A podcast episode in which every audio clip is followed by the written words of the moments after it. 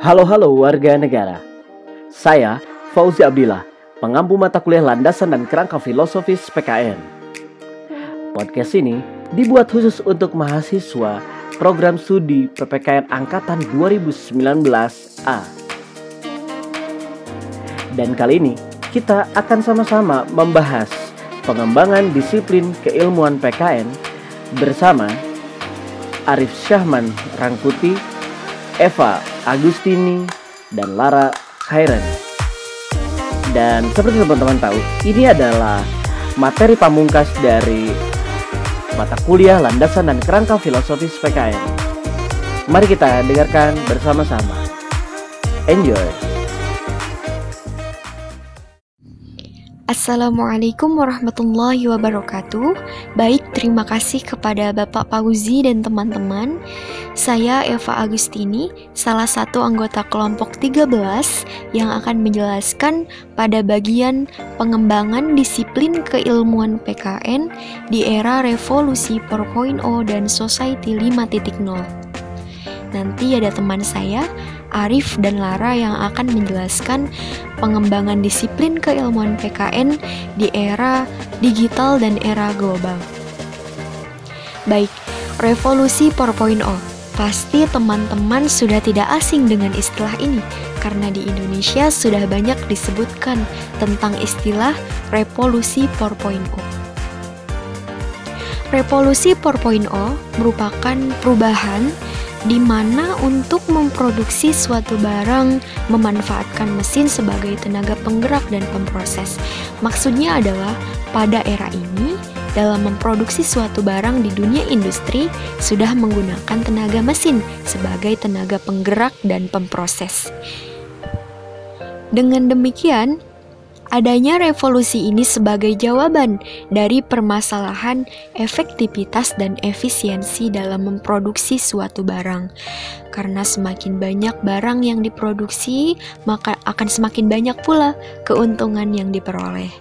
Jadi, di era revolusi 4.0, kemajuan teknologi berkembang sangat pesat. Bahkan dalam dunia industri, peran manusia sudah banyak digantikan oleh mesin yang terbukti bahwa memang mesin bekerja lebih cepat dibandingkan dengan tenaga manusia.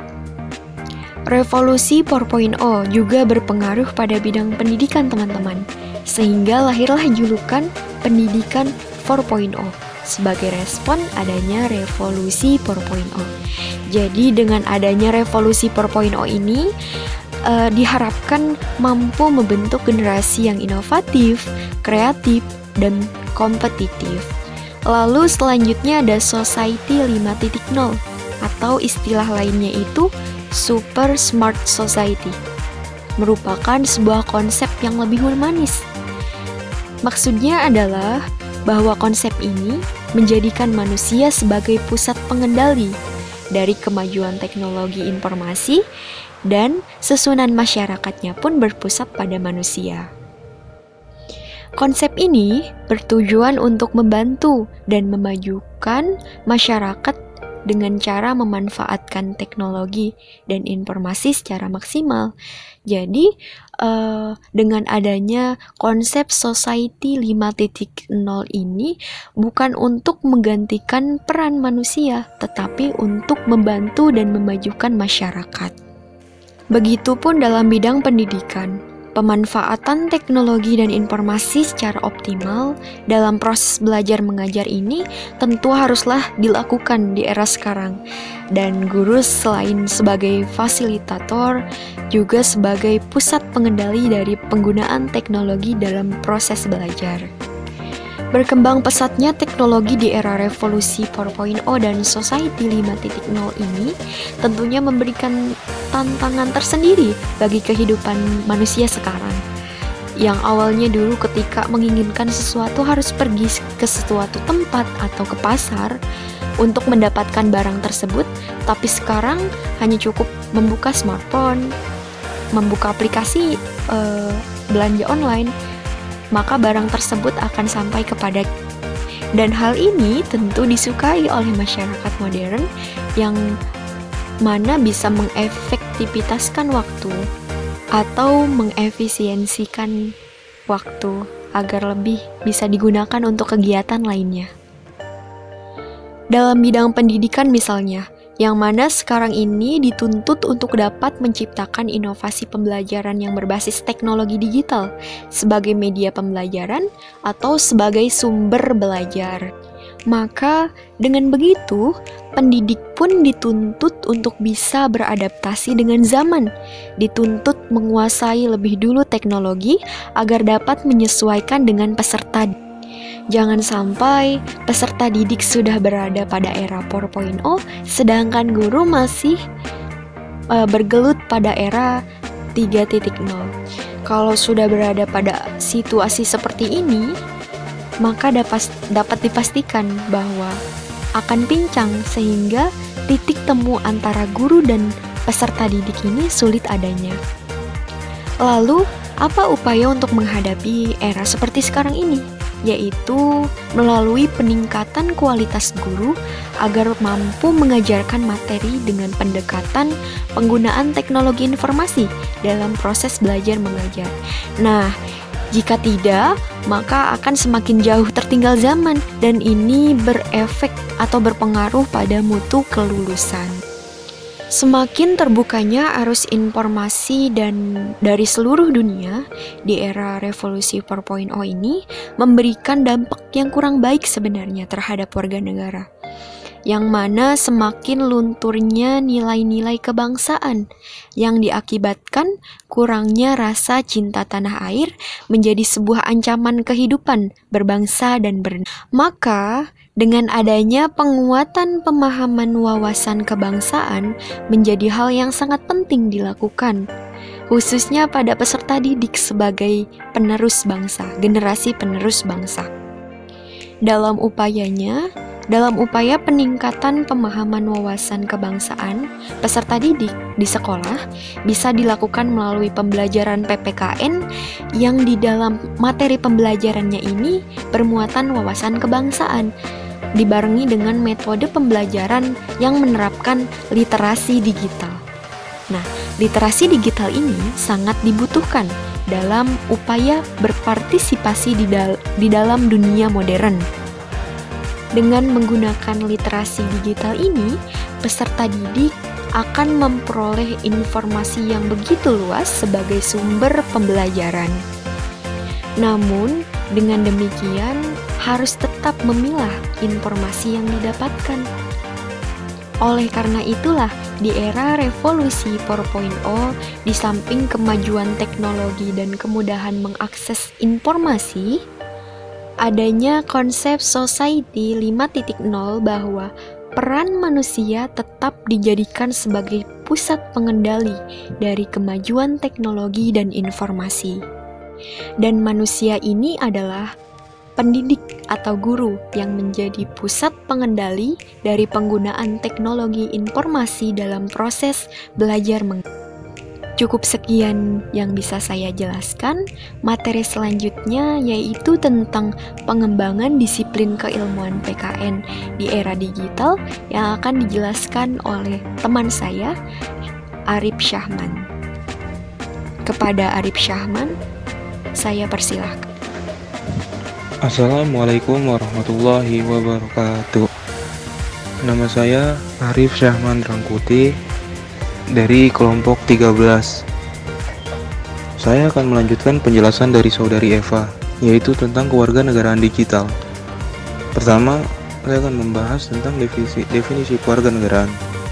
Kewarganegaraan adalah hal-hal yang berkaitan dengan warga negara, politik, dan hukum. Meski begitu, makna kewarganegaraan lebih luas dari pengertian tersebut. Keluarga negara, keluarga negaraan berasal dari dua kata, yaitu warga dan negara. Berdasarkan Kamus Besar Bahasa Indonesia, pengertian warga adalah tingkatan dalam masyarakat, sedangkan definisi negara adalah organisasi dalam suatu wilayah yang mempunyai kekuasaan tertinggi yang sah dan ditaati oleh rakyat. Kemudian, pengertian warga negara adalah penduduk sebuah negara atau bangsa berdasarkan keturunan tempat kelahiran, dan sebagainya yang mempunyai kewajiban dan hak penuh sebagai seorang warga dari negara itu. Kemudian ada pendapat dari seorang ahli yaitu Daryono. Menurut beliau, keluarga negaraan merupakan pokok-pokok yang mencakup isi tentang hak dan kewajiban warga negara. Sebab keluarga negaraan merupakan keanggotaan seseorang di dalam satuan politik tertentu atau dalam hal ini negara yang berkenaan dengan hal tersebut, maka timbullah suatu hak untuk berpartisipasi di, di dalam kehidupan politik di negara tersebut. Kemudian, yang kedua ada definisi digital. Menurut Kamus Besar Bahasa Indonesia, digital adalah sesuatu yang berhubungan dengan angka-angka untuk sistem perhitungan tertentu atau berhubungan dengan penomoran. Digital menggambarkan teknologi elektronik yang menghasilkan, menyimpan, dan memproses data dalam dua kondisi, positif dan non-positif. Teknologi digital juga utamanya digunakan pada komunikasi terbaru, seperti satelit dan transmisi serat optik atau fiber optik, yaitu jenis kabel yang berfungsi sebagai alat transmisi atau sebagai alat penghubung antara jaringan-jaringan komputer karena mampu mengakses dan mentransfer data dengan kecepatan tinggi. Digital atau lebih sering disebut digitalisasi adalah bentuk perubahan dari teknologi mekanik dan elektronik analog ke teknologi digital. Digitalisasi ini sudah terjadi sejak tahun 1980 dan masih berlanjut hingga saat ini. Bentuk modernisasi digital ini sering juga dikaitkan dengan kemunculan internet dan komputer. Kemudian dari penjelasan kewarganegaraan dan digital, kita bisa simpulkan bahwa kewarganegaraan digital merupakan sebuah konsep yang dapat digunakan untuk memberikan pengetahuan teknologi dunia maya dengan baik dan benar. Adapun pengertian warga digital adalah orang yang sadar tentang hal yang baik dan hal yang kurang baik atau tidak baik, menunjukkan kecerdasan perilaku teknologi juga dan membuat pilihan yang tepat ketika menggunakan teknologi. Dan terakhir, materi ini ditujukan kepada masyarakat, khususnya anak dan remaja yang aktif dalam bermedia sosial dan sebagai pembelajaran yang efektif untuk memastikan perilaku yang tepat dan bertanggung jawab atas penggunaan teknologi. Ditambah lagi 80% dari 30 juta anak dan remaja Indonesia menggunakan internet dan media digital. Pola perilaku anak dan remaja dalam menggunakan internet ini berpengaruh pada tingkah laku dalam kehidupan sehari-hari yang positif ataupun negatif. Karena tidak sedikit anak dan remaja yang terekspos konten negatif seperti pornografi, dan lain-lain, secara sengaja ataupun tidak sengaja. Minimnya pengawasan orang tua terhadap anak yang terlalu bebas mengakses internet di handphone atau komputer dapat mendorong terjadinya penyimpangan. Dan semoga uh, para orang tua dapat mengawasi uh, kegiatan anak di bawah umur yang mengakses internet dan handphone. Di handphone ataupun komputer. Sekian dari pemaparan saya. Nah, mohon maaf bila ada kekurangan. Selanjutnya akan ada penjelasan dari saudari Lara. Padanya dipersilakan. Wassalamualaikum warahmatullahi wabarakatuh Terima kasih Saudara Arif Syahman Rangkuti. Selanjutnya, saya Lara Kairani dari kelompok 13 akan menjelaskan mengenai pengembangan disiplin keilmuan pendidikan kewarganegaraan pada era digital. Sebelumnya, saya akan menjelaskan terlebih dahulu mengenai pengertian dari pendidikan kewarganegaraan dan pengertian dari digital. Pendidikan kewarganegaraan menurut Depdiknas adalah mata pelajaran yang memfokuskan pada pembentukan warga negara yang memahami dan mampu melaksanakan hak-hak dan kewajibannya untuk menjadi warga negara Indonesia yang cerdas, terampil, berkarakter, yang diamanatkan oleh Pancasila dan Undang-Undang Dasar 1945. Sedangkan digital atau yang lebih sering disebut dengan digitalisasi adalah bentuk perubahan dari teknologi mekanik dan teknologi analog ke teknologi digital. Digitalisasi ini sudah terjadi sejak tahun 1980 dan masih berlanjut hingga saat ini. Bentuk modernisasi digital ini sering juga dikaitkan dengan kemunculan internet dan komputer.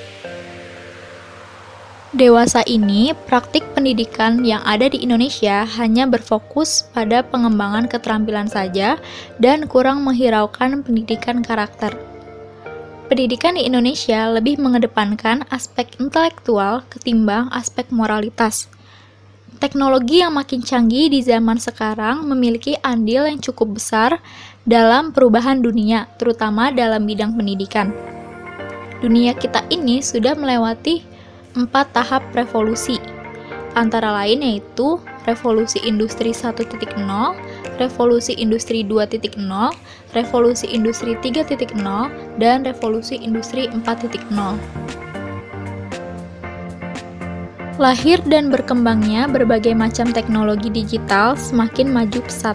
Semua orang dengan mudahnya dapat mengakses dan mencari informasi mengenai hal apa pun.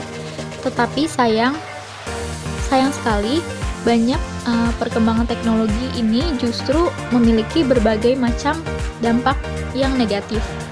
Walaupun sudah ada manfaat yang besar untuk masyarakat dari revolusi digital ini, terutama dalam mengakses segala macam informasi, ada juga sejumlah kekhawatiran yang ditimbulkan. Pada era modern, penggabungan antara internet dan komputasi personal menyebabkan media digital membawa dampak dan masalah dalam dunia jurnalistik, hiburan, pendidikan, dan lain sebagainya. Revolusi teknologi telah mengubah pandangan seseorang dalam menjalankan kehidupan yang sangat modern di masa kini. Sebuah teknologi dapat membuat perubahan yang cukup besar bagi dunia dari mulai membantu mempermudah segala urusan hingga menyebabkan suatu permasalahan karena tidak dapat menggunakan teknologi digital tersebut dengan baik dan benar. Oleh sebab itu, kita sebagai masyarakat Indonesia harus bisa menggunakan teknologi tersebut dengan baik dan benar, juga harus bisa memilah mana yang sekiranya baik dan mana juga yang sekiranya buruk. Kemandirian dan daya saing bangsa dapat tercapai jika dilakukan dalam rangka memajukan peradaban bangsa Indonesia.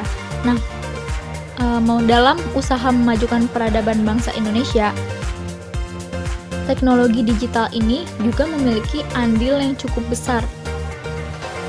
Salah satunya melalui perkembangan Sistem Nasional Ilmu Pengetahuan dan Teknologi dalam pendidikan keluarga negaraan Pendidikan kewarganegaraan merupakan salah satu mata pelajaran yang membentuk karakter masyarakat Indonesia sebagai salah satu sebagai suatu sistem pengetahuan terintegrasi, pendidikan kewarganegaraan dalam konteks ilmiah memiliki logika internal atau struktur keilmuan yang mencangkup tiga dimensi interaktif, yaitu kajian ilmiah tentang sikap, pengetahuan, dan keterampilan kewarganegaraan, pemberdayaan sosial kultural, kewarganegaraan dalam masyarakat, dan pembelajaran sikap, pengetahuan, dan sikap kewarganegaraan dalam pendidikan formal dan non-formal. Lembaga pendidikan yang memiliki karakter Pancasila akan menanamkan karakter itu kepada para peserta didiknya. Bila hal itu terwujud, lembaga pendidikan itu akan melahirkan generasi penerus yang memiliki karakter yang dibutuhkan untuk membangun dan menyejahterakan bangsa. Sekian presentasi dari kelompok kami. Kurang lebihnya mohon dimaafkan. Wassalamualaikum warahmatullahi wabarakatuh. Oke, terima kasih untuk teman-teman presenter yang telah memaparkan materinya dengan baik. Dan seperti biasa, saya akan memberikan feedback untuk penampilan teman-teman barusan. Nah, dimulai oleh Eva Agustini. Eva sudah memberikan prolog dengan salam lengkap dengan makhrajul huruf yang enak gitu ya. Lalu uh, Eva secara eksplanasi bagus, lalu artikulatif sekali, jelas uh, berbicara apa, lalu uh, memberikan analogi-analogi tentang gambaran kondisi terkini dan konsekuensi-konsekuensi dari analogi dari kondisi-kondisi tersebut. Dan Eva juga memberikan secercah jalan gitu ya tentang apa selanjutnya gitu what next yang harus kita lakukan dan ritmenya juga sudah pas intinya nih uh, sebetulnya untuk materi pembuka ini tentang revolusi industri 4.0 lalu society 5.0 itu tentu bisa bergantung kondisi. Seperti misalkan sekarang jika RPS ini dibuat saat pandemi saya pasti akan membuat materi ini berdasarkan bagaimana pendidikan kewarganegaraan di era post pandemi gitu, atau pasca pandemi ini atau saat pandemi. Tentu ini menjadi tantangan kita bareng-bareng. Intinya teman-teman, materi ini membahas mengenai bahwa kita sebagai insan pendidikan menghadapi uncertainty conditions. Kondisi yang tidak certain gitu, tidak pasti. Itu untuk Eva Agustini dan selanjutnya Arif Arif Syahman sudah memberikan eksplanasi yang bagus dan apa ya materinya juga sudah mencukupi hanya memang kurang artikulatif. A I U E O nya perlu terus dilatih uh, Arif ya. Dan di akhir seperti ada argumen yang ingin dikeluarkan tapi ragu gitu. Jadi sehingga kedengaran jadi kurang lengkap aja gitu. Selebihnya udah oke. Okay. dan selanjutnya Lara ya. Um, Lara eksplanatif lalu uh, memberikan wawasan kita tentang tantangan-tantangan apa saja yang dihadapi dan yang akan dihadapi. Lalu penjelasannya tadi menggunakan beberapa logika kausal sebab akibat ya. Lalu dan uh, dari segi materi sudah oke. Okay. Itu dia untuk teman-teman presenter uh, kelompok terakhir dan teman-teman, sebagai podcast penutup untuk mata kuliah kali ini, saya mengharapkan kita akan terus bersama-sama mengembangkan bagaimana PPKN agar terus relevan, bagaimana PPKN akan terus um, katakanlah mencukupi kebutuhan zaman, mencukupi apa yang dibutuhkan oleh siswa-siswa atau mahasiswa di masa depan. Semoga kita akan selalu optimis uh, menghadapi masa depan karena untuk itulah pendidikan ada. Oke, okay, terima kasih teman-teman. Saya tutup podcast kali ini dan untuk sekaligus untuk perkuliahan landasan dan kerangka filosofis PKN di semester 112 ini. Terima kasih atas kerjasamanya. Kita bertemu lagi di kesempatan lainnya. Terima kasih. Have a nice day dan ciao.